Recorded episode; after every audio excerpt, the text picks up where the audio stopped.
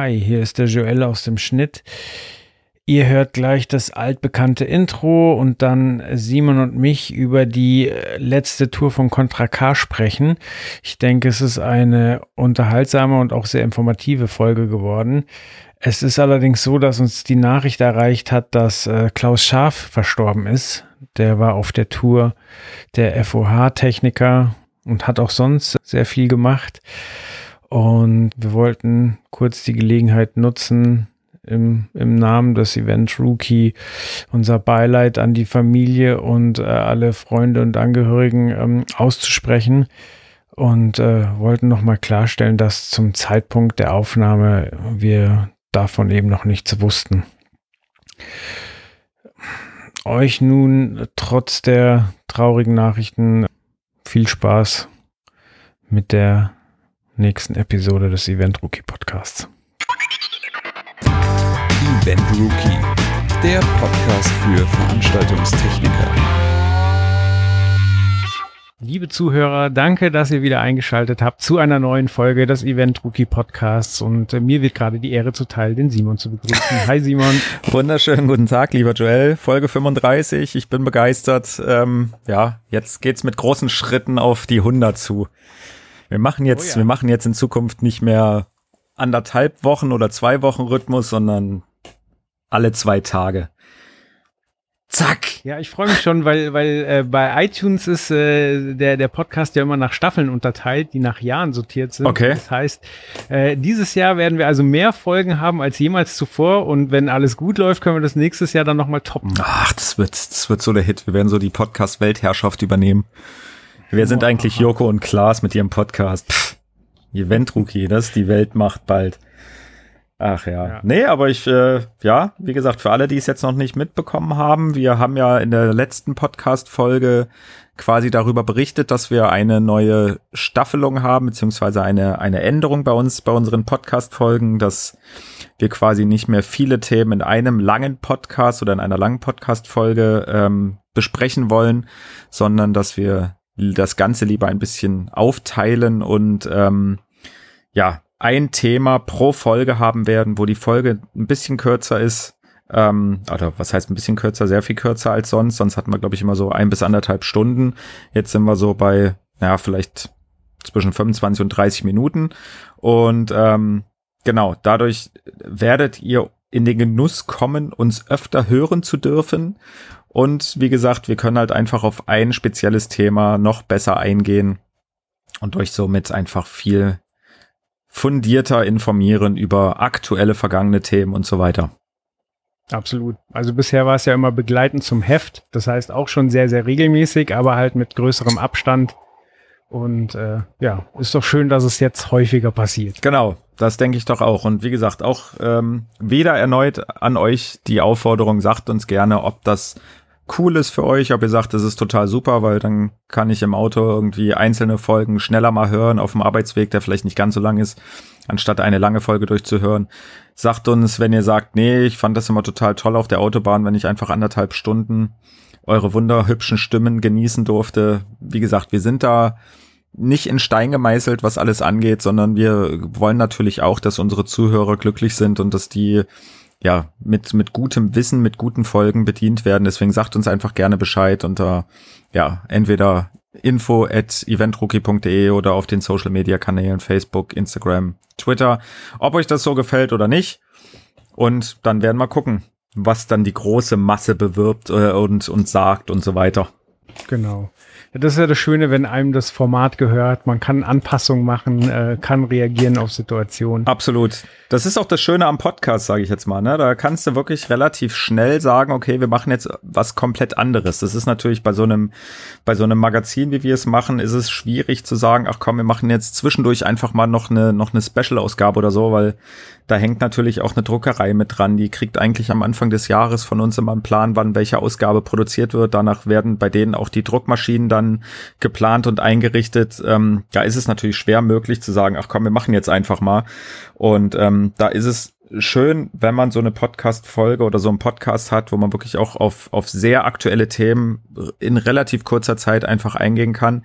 Und das war ja auch so ein Grund, warum wir gesagt haben, wir machen lieber mehrere kurze Folgen und ähm, nicht mehr nur heftbegleitend, um einfach, ähm, ja, wenn jetzt was ganz Verrücktes passiert, dass man da einfach ganz schnell drauf reagieren kann. Ja. Jetzt haben wir ein Thema, das ist nicht brandaktuell, hat aber auch einen Grund. Äh, wir sprechen über Contra K und da warst du noch vor der Pandemie. Warum besprechen wir das denn jetzt erst?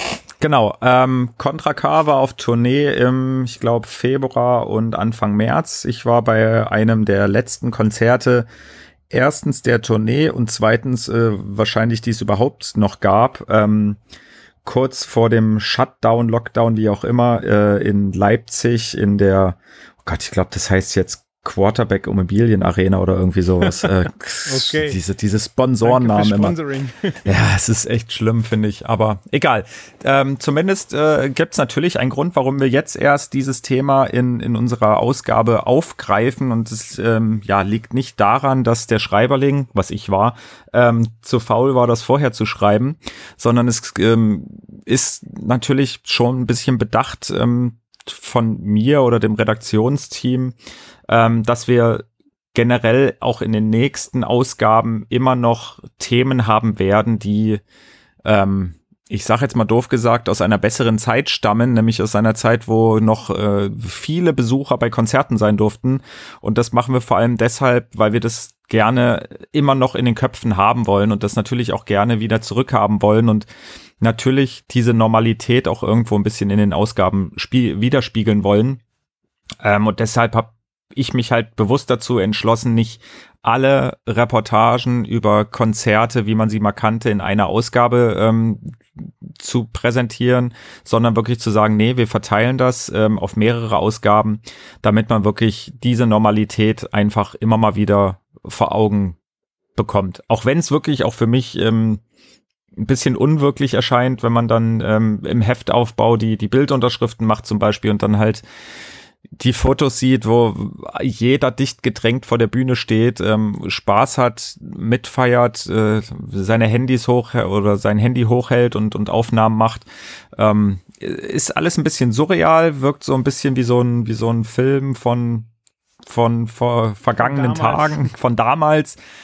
Aber es wird auch die Zeit wieder geben, wo genau das machbar und möglich ist, wenn dann äh, die komplette Veranstaltungsbranche nicht äh, in Grund und Boden gewirtschaftet wurde, wird.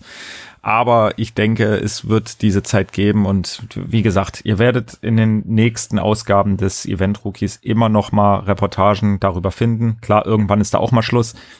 Aber ich hoffe, dass man dann auch wieder Reportagen haben wird, die ja aus neuen Zeiten kommen oder aus jetzt aktuellen Zeiten und trotzdem Publikum und nicht nur Autos haben werden. Ja, bestimmt. Dann äh, ordne ich erstmal für mich äh, Contra K ein. Äh, Kategorie hm. Deutschrap. Hm. Ähm, kommt, glaube ich, aus Berlin. Ähm, sieht, äh, also tätowierter Typ, äh, relativ hübsch, ist sehr, sehr sportlich, ähm, macht meiner Meinung nach keine Gangstermusik, sondern ich finde es immer sehr motivierend, wenn ich ihn höre. Also ist jemand, der, der schon versucht, mit seiner Musik irgendwie Werte zu vermitteln und, und einem Kraft zu geben. Äh, wie gesagt, er ist Sportler, glaube ich, boxt. Ähm, hat sich das denn irgendwie in der Live-Show wiedergespiegelt? Du kennst dich so gut aus im Musikbusiness. Es ist auch vor allem bei Rap, ne? Wenn ja. ich jetzt anfange und sage, ich erzähle mal was über Katy Perry, da hast du dann wieder Probleme. Außer, dass er ein Kind bekommen hat. Mit Orlando Bloom. Mit Orlando. Gossip, auch mein Thema. Yeah. das können wir auch mal machen. Wir machen mal eine Gossip-Ausgabe. Ähm, nein, aber zurück äh, zu Contra K. Genau, also du hast eigentlich fast alles schon erzählt, was man äh, erzählen muss. Äh, Deutschrapper, ja, ist richtig seit eigentlich vielen Jahren aktiv, ähm, in meinem Bewusstsein aber eher, also in Anführungsstrichen erst seit so zwei, drei Jahren so wirklich mit der Kurve komplett nach oben gerichtet. Also ich habe ihn schon relativ früh ähm, gehört, weil ich einfach, ja, die Musik an sich höre ich gerne Rap, aber ich finde von den Texten her macht es halt einfach mehr Spaß, auch bei Contra K ähm, reinzuhören als bei anderen, weil ist halt wirklich nicht dieser Gangster-Rap ist. Es geht halt nicht nur irgendwie um ja, Beton. Worte, die man jetzt hier nicht nennen darf. Ähm, aber es ist trotzdem Deutschrap, es ist Motivationsrap, würde ich es jetzt mal nennen. Es sind äh, Texte, über die man auch mal nachdenken kann und die nicht einfach nur äh, dahergesagt sind. Er ist oder war Boxer, hat auch immer noch ähm, meines Wissens nach eine Boxschule und guckt, dass er da ähm, Jugendliche trainiert. Mhm. Und ähm, genau das war auch, äh, wie du schon sagtest, wirklich ein Thema bei dem Konzert. Jetzt fragt man sich, okay, wie soll man den Boxen jetzt aufgreifen? Nicht wie ähm, bei Kollega Fans verprügeln, sondern anders. ähm, bei Contra K gibt es eigentlich zwei Dinge, die da irgendwie mehr oder weniger seit, seit ein paar Jahren ähm, eine Rolle spielen. Das ist einmal das Thema Wölfe irgendwie hat er es mit Wölfen, zumindest ähm, ist in, in Albumtiteln und in Songtiteln kommt halt immer wieder der Wolf zum Vorschein und das war auch ein Thema des, des Bühnendesigns, weil in den großen Arenen, leider nicht in Leipzig, aber in denen, wo wirklich viel Platz war, zum Beispiel Lanxess Arena, ähm, gab es zwei große Wolfsköpfe, die äh, die Showtreppe auf der Bühne umrahmt haben. Ähm, wie gesagt, die waren so groß, dass sie wirklich nicht in, in allen Hallen aufgebaut werden konnten.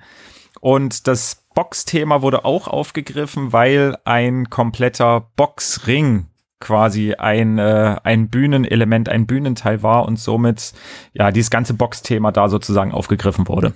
Okay, das heißt, ein Boxring mit Absperrung auf der Bühne oder wie kann man sich das vorstellen? Äh, nee, das war äh, viel abgefahrener. Also wie gesagt, ich habe wirklich schon viele Shows gesehen, aber ähm, bei Contra K gab es wirklich so einige Specials, die man so noch nicht wirklich gesehen hat. Ähm, der Boxring war die B-Stage, die aber nicht einfach irgendwo rumstand, sondern die hing quasi unterm Dach. War wirklich ein richtiger Boxring mit äh, den Seilumspannungen sozusagen, mhm. ähm, Rick oben drüber und so weiter. Und das wurde dann während des Konzerts irgendwann brennend inszeniert, also wirklich mit Pyro-Effekten auch ähm, von oben herabgelassen und war nicht einfach mitten im Publikum, weil klar, sonst wäre das Publikum drunter gewesen, sondern es war direkt überm FOH. Also der FOH ist komplett verschwunden. Die Techniker waren quasi unter der B-Stage dann, mhm. ähm, weil natürlich die B-Stage auch, äh, wie man es auch von einem Boxring gewohnt ist, unten mit, mit Molton umspannt war, also so, dass man das, was unterm Boxring war, nicht gesehen hat.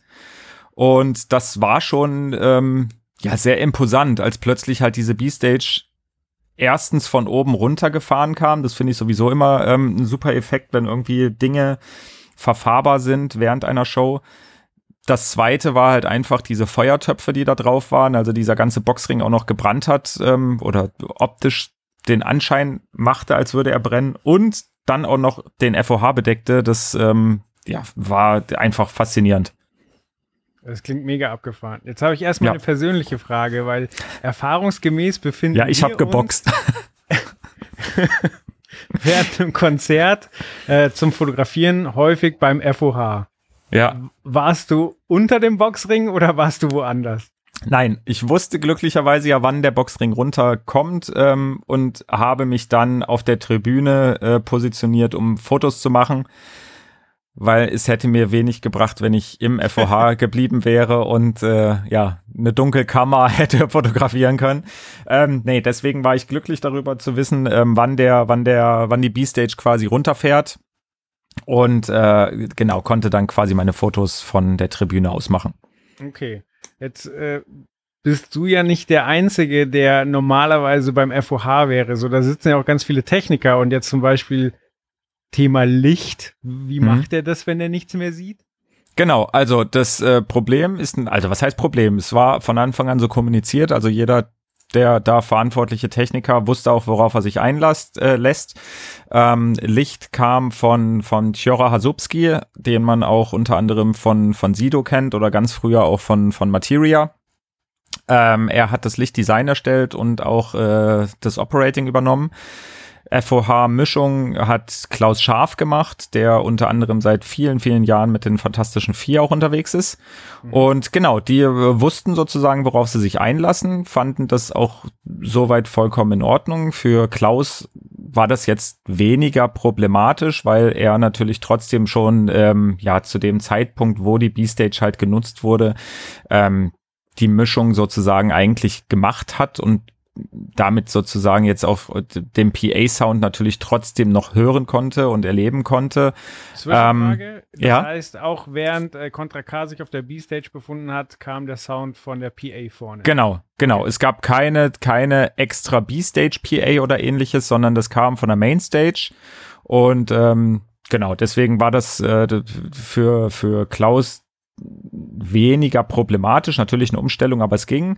Ähm, was natürlich bei Tiore ein bisschen was anderes ist, weil der, ähm, ja, Licht musst du halt sehen, um zu wissen, was du da steuerst. Äh, da gab es zwei Vorteile, sage ich jetzt mal. Also alles, was auf der Mainstage passiert ist, da hat sich lichttechnisch nicht viel bewegt und beim ähm, bei der B-Stage gab es ein paar Sechser-Bars, äh, ein paar äh, Vorlight-Blinder fürs Publikum. Also das hielt sich jetzt auch in Grenzen, was man da an, an Lichttechnik steuern musste. Trotzdem muss er natürlich auch kontrollieren, dass alles in Ordnung ist sozusagen. Und dafür wurde ähm, das Follow-Me-System beziehungsweise die Kamera von dem, von dem Follow-Me-System ähm, oben im Rig installiert, ähm, weil dadurch natürlich auch gewährleistet war, dass äh, ja Contra K, also der Musiker an sich, ähm, ordentlich verfolgt werden konnte.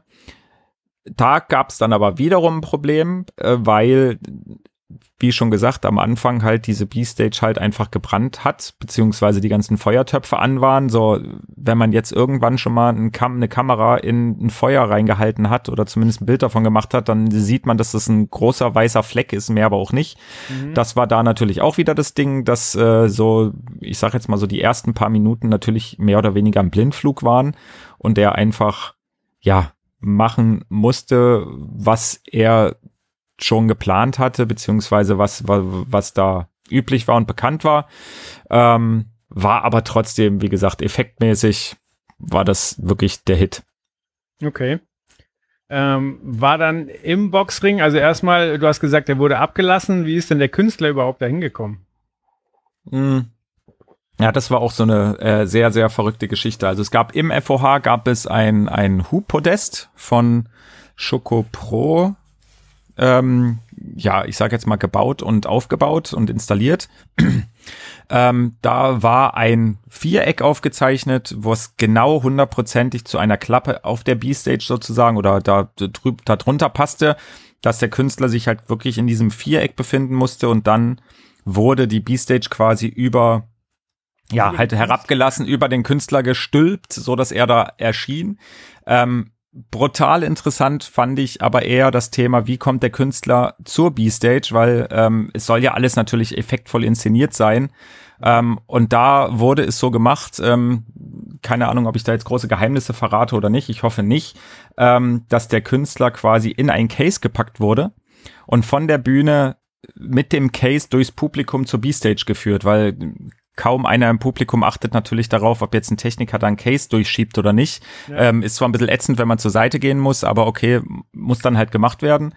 Wie gesagt, in einem dieser Cases war zumindest dann der Künstler drinne und der konnte dann perfekt ja unter der B-Stage ähm, aus dem Case rausschlüpfen, auf das Hubpodium draufgehen und konnte dann hochgefahren werden, ohne dass irgendeiner bemerkt hat, dass dass er jetzt ähm, ja eigentlich schon längst auf dieser B-Stage ist super cool. Ja, es ist wirklich, also wie gesagt, inszenierungsmäßig war das eine Show, die ist äh, wirklich fantastisch. Das war natürlich eines der absoluten Show-Highlights, aber es gab auch ähm, bei den Special Effects so viel, was ähm, ja, was einfach äh, super toll anzusehen war. Und das war, ich sag jetzt mal böse gesagt, für eine Deutsch-Rap-Show war das schon echt äh, showtechnisch oberste Liga. Mhm. Ähm, dann äh, ist ja wirklich nur Contra K auf der B-Stage. Das heißt, äh, wir haben nur ein Mikrofon und dann war Feedback, was ja sonst auf einer B-Stage häufig ein Thema ist, wahrscheinlich nicht so problematisch, oder? Ja, ja, also ich, natürlich ist es bei einem Mikrofon ist die Chance geringer, ein, ein, Feedback zu erzeugen als bei vielen Mikrofonen, aber trotzdem auch ein Mikrofon ähm, kann natürlich, äh, ich sage jetzt mal doof gesagt, Schaden anrichten. Ähm, das Ding ist einfach, erstens war die B-Stage natürlich ordentlich weit weg von der Main-Stage und damit auch von der Main-PA, deswegen ähm, war das jetzt weniger ein Problem und dann muss man natürlich auch sagen, sind heutzutage die sowohl die Mikrofone als auch die PAs ähm, so gut produziert, aufeinander abgestimmt und haben ein so ja eine eine so gute ähm, Richtcharakteristik, ähm, vor allem bei dem Mikrofon, dass äh, Feedbacks eigentlich ja auch kaum noch auftreten oder auftreten können. Also ich hatte jetzt letztens erst ein, Mikrofon äh, im Test. Das kommt dann in einer der kommenden Ausgaben beim Event Rookie. Und da habe ich natürlich auch mich vor Monitor, Wedges, vor PAs und so weiter gestellt und da muss man schon wirklich in einem sehr, sehr verrückten Winkel stehen und auch wirklich sehr, sehr nah rangehen, bis wirklich ein, ein richtiges Feedback entsteht und ähm, gerade ein erfahrener FOH-Mischer wie der, wie der Klaus, der weiß natürlich auch, okay, wenn jetzt ein Künstler vor der PA ist, ähm, worauf er achten muss, was er machen muss und so weiter. Und da hat man dann natürlich noch viel, viel mehr seine, seine Finger am Fader. Aber das war zumindest da wirklich überhaupt gar kein Problem. Und ich hab's auch ich weiß gar nicht mehr, seit Ewigkeiten auf größeren Produktionen habe ich es nicht mehr erlebt, dass irgendwie Feedback gab oder, oder dass überhaupt einfach nur der Anschein entstehen könnte eines Feedbacks. Ja. Weißt du denn, wenn, wenn dieser Moment der B-Stage war, wie viele Leute da involviert waren? Weil du sagtest, äh, man muss ja aufpassen, dass der Künstler genau an der richtigen Stelle steht, wenn es abgesenkt wird. Dann lief parallel noch Pyro. Also da ähm, muss ja wahrscheinlich das Thema Sicherheit auch durchaus vorhanden gewesen sein. Definitiv. Also gerade gerade im Pyro-Bereich war es natürlich, ähm, da war es äh, sehr auf Sicherheit bedacht, weil das Ding ist halt, dass der Hauptpyrotechniker, der Marco, der der quasi auch alles ähm, ähm, gestartet und gezündet hat, der steht natürlich an der Mainstage, weil da ist das Hauptsächliche, was passiert. Mhm. Ähm, der kann natürlich nicht während der Show einfach mal äh, zur B-Stage gehen und da weitermachen, sondern der hat sein ganzes Equipment, Pulte und so weiter natürlich an der Mainstage, muss aber auf der B-Stage alles zünden und ähm, die, die, ja, die Effekte in Brand setzen sozusagen. Ähm, deswegen hatte er einen Kollegen dabei, der an der B-Stage stand und halt immer in Funkkontakt mit, mit ihm war und wirklich gesagt hat, okay, du kannst jetzt oder du kannst nicht oder irgendwas ist ähm, ja los oder nicht los. Ähm, das bedeutet aber natürlich auch, da musst du ein, ein enormes Vertrauen haben, weil als hauptverantwortlicher Pyrotechniker bist du halt wirklich, wie der Name sagt, hauptverantwortlich für alles. Das bedeutet, wenn da irgendwas schief geht, ist egal, ob der Kollege am FOH Go gesagt hat oder nicht. Ähm, er ist verantwortlich, weil er am Ende den Finger auf den Zünder hatte. Ähm, darüber hinaus muss man natürlich auch gucken, dass diese B-Stage, wie gesagt, die bewegt sich halt, die fährt von oben nach unten und währenddessen brennen ja schon einige Effekte darauf. Das bedeutet, die diese ganzen pyrotechnischen Effekte müssen halt äh, wirklich fest auf dieser B-Stage stehen. Die kann man nicht einfach nur draufstellen und dann mal gucken, was passiert, sondern die müssen festgeklebt, festgeschraubt, wie auch immer sein, so dass es wirklich äh, zu keiner Gefahr kommt. Ähm, und dann natürlich, also Securities, die irgendwie das Case dahin ähm, bringen. Der, der Tourmanager war, glaube ich, auch mit vor Ort im FOH und hat sich das Ganze dann währenddessen angeguckt. Also da ist natürlich ähm, muss darauf geachtet werden, dass da, dass da alles safe abläuft, sowohl fürs Publikum als auch für den Künstler, als auch für die Techniker. Ähm, ja, da ist halt für alle, für, für alle ist da gesorgt und man hatte auch nie das Gefühl, als wäre da jetzt irgendetwas unsicher oder sonst irgendwas. Aber wie gesagt, gerade so dieses pyrotechnische Thema, das ist natürlich was, da brauchst du einfach Vertrauen in den zweiten Mann, der da am FOH steht, weil wie gesagt, wenn du drückst, hast du gedrückt und fertig ist.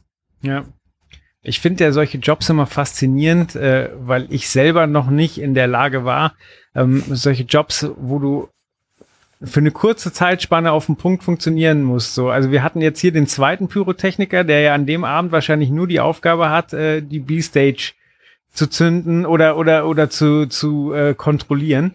So, das heißt, der ist die ganze Zeit auf Tour. Ähm, ähnlich wie, wie ähm, Gastrapper, die, die mit auf Tour mhm. sind, aber nur einen Part haben, so die den ganzen Tag unterwegs sind, einmal Soundcheck haben und einen Auftritt von zehn Minuten und dann war es das wieder. Aber die zehn Minuten müssen halt sitzen.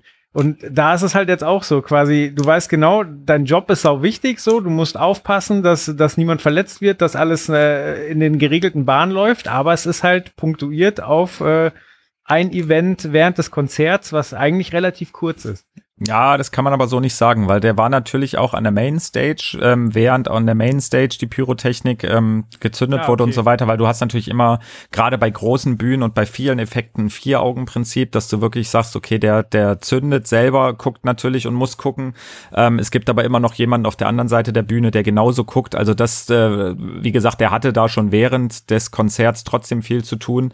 Ähm, aber natürlich gibt's auch solche Positionen, die du genannt hast. Zum Beispiel der Videomischer war so, so jemand, der auch komplett mitgetourt ist, ähm, der aber gar nicht bei allen Konzerten quasi zum Einsatz kam, weil es ähm, manche Hallen gab, die ähm, ich sag jetzt mal zu schmal waren, um da ähm, die, die, die IMAX-Screens links und rechts der Bühne Mhm. zu bespielen. Und da hatte er quasi als, als Bildmischer, ähm, doof gesagt, nichts zu tun. Also in Leipzig äh, war's, äh, war er im Einsatz und hatte da gearbeitet, aber das ist natürlich was, wo du halt auf Tour mit dabei bist, sozusagen, aber äh, an manchen Showtagen halt auch gar nicht wirklich was zu tun hast. Aber um den Pyrotechniker da ein bisschen in Schutz zu nehmen, äh, Okay. wie gesagt, der war, der war während der Show an der, an der Mainstage und ist halt dann dafür an die B-Stage rübergewandert, sozusagen. Gut, haben wir das geklärt? Ich wollte nur Unrecht.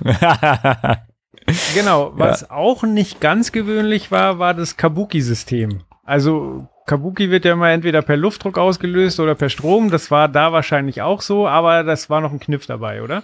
Genau, also ähm, kleine Erklärrunde mal wieder, weil vielleicht haben wir auch neue, neue Zuhörer gewonnen, dadurch, dass ja ein neues Schuljahr begonnen hat und damit beziehungsweise auch ein neues Ausbildungsjahr. Ähm, da gibt's bestimmt den ein oder anderen Podcast-Zuhörer, der jetzt neu dazugestoßen ist. Ähm, Kabuki ist ein System, was da dafür da ist, um, ich sag jetzt mal, Dinge auf Knopfdruck fallen zu lassen. Also man hat eine kleine Box, wo ein Stift drinne ist oder eine, eine, eine Öse, ein Haken, ähm, wo in den meisten Fällen, sage ich jetzt mal, hängen an mehreren von solchen Auslösern hängt halt der Vorhang, Frontvorhang. Viele werden es äh, schon x-mal gesehen haben. Ähm, und auf Knopfdruck lösen sozusagen ähm, diese, diese Haken oder Aufhängungen aus und der Vorhang fällt halt runter. Ist ein super toller Show-Effekt nach wie vor bei Konzerten, bei Firmenveranstaltungen. Da gibt's so viele Einsatzgebiete.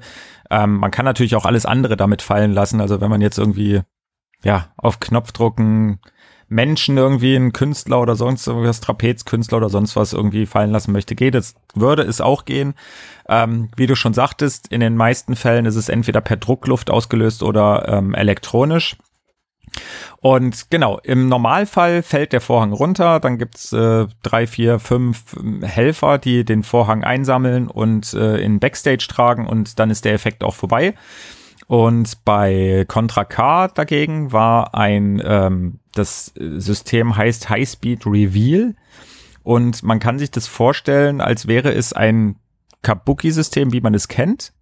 Allerdings hängt der Vorhang zusätzlich noch ähm, an einer an einer Schnur, die in, ich sag jetzt mal doof gesagt, eine Art Staubsauger oder so eine so eine Winde reinführt. Mhm. Das bedeutet, auf Knopfdruck, wenn der Kabuki ausgelöst wird, wenn der Vorhang fällt, wird gleichzeitig diese Winde aktiviert und zieht diesen kompletten Vorhang nach hinten ähm, ins Rig rein und ist sofort verschwunden. Was ein Effekt ist, den man wirklich von, von großen amerikanischen Produktionen kennt, ähm, die man von, von großen Shows, Stadionshows oder auch äh, TV-Shows kennt. Auf einer deutschen Tourneeproduktion muss ich ehrlich sagen, habe ich es noch nicht gesehen, glaube ich, war es auch noch nicht im Einsatz und auch wenn das Ding einfach nur für eine Szene und zwar für den Start des Konzerts genutzt wird, war es äh, einfach ein Effekt, der wirklich toll anzusehen war und ähm, ja, auch für den Marco, der das ja auch als Pyrotechniker oder als Special Effect Techniker sozusagen ausgelöst hat, war das äh, schon etwas Besonderes. Und wie gesagt, ich hoffe, das sind, das sind so Sachen, wo ich denke, hey, wenn man das öfter sehen würde in Zukunft, ja, wäre ich jetzt nicht böse drüber.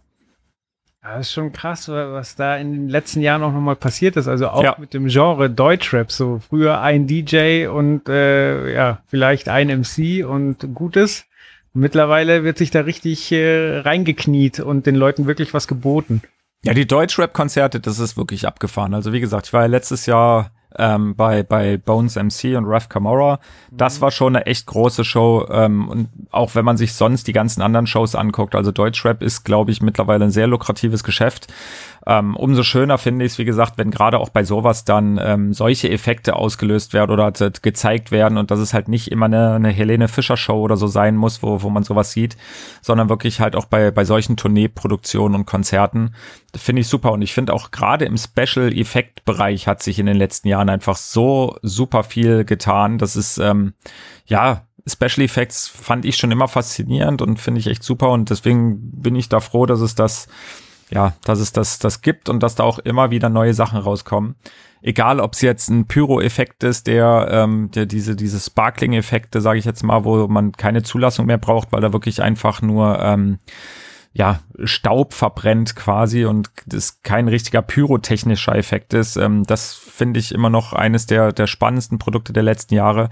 Oder wie gesagt, jetzt dieses Kabuki-System, also da da passiert viel und ich glaube, da wird, ähm, wenn ich es richtig gehört habe, auch gerade im nächsten Jahr kommt da noch ein bisschen was, ein neues System von einem großen Hersteller und da, da darf man, glaube ich, gespannt sein, was, wie gesagt, im pyrotechnischen und Special Effect Bereich noch so kommt. Hier habt ihr es zuerst gehört. Tief. Ja, zack. zack. Sehr schön. Ähm, was gibt es noch zu Contra K zu sagen?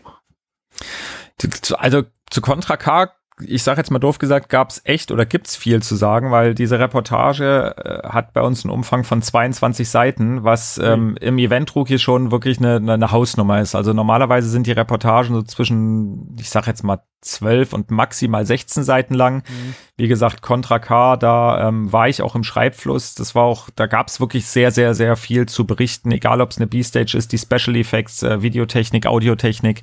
Ähm, das war alles so interessant, dass es da wirklich viel zu berichten gab. Das würde jetzt aber einfach auch sage ich jetzt mal doof gesagt, diese Podcast-Folge sprengen. Ich glaube, wir haben die äh, interessantesten Dinge und die Special-Dinge angesprochen. Alles andere, wenn man sich natürlich noch mehr für die Lichttechnik äh, und das Lichtdesign vom Tjore interessiert oder die Audiotechnik, ähm, dann kann man gerne einfach äh, ja die aktuelle Ausgabe Event Rookie 620 sich in unserem Shop bestellen, entweder digital oder als Printausgabe und dann kann man da einfach noch ganz ganz viel drüber lesen und erfahren. Sehr schön. Gut, dann machen wir einen Deckel drauf.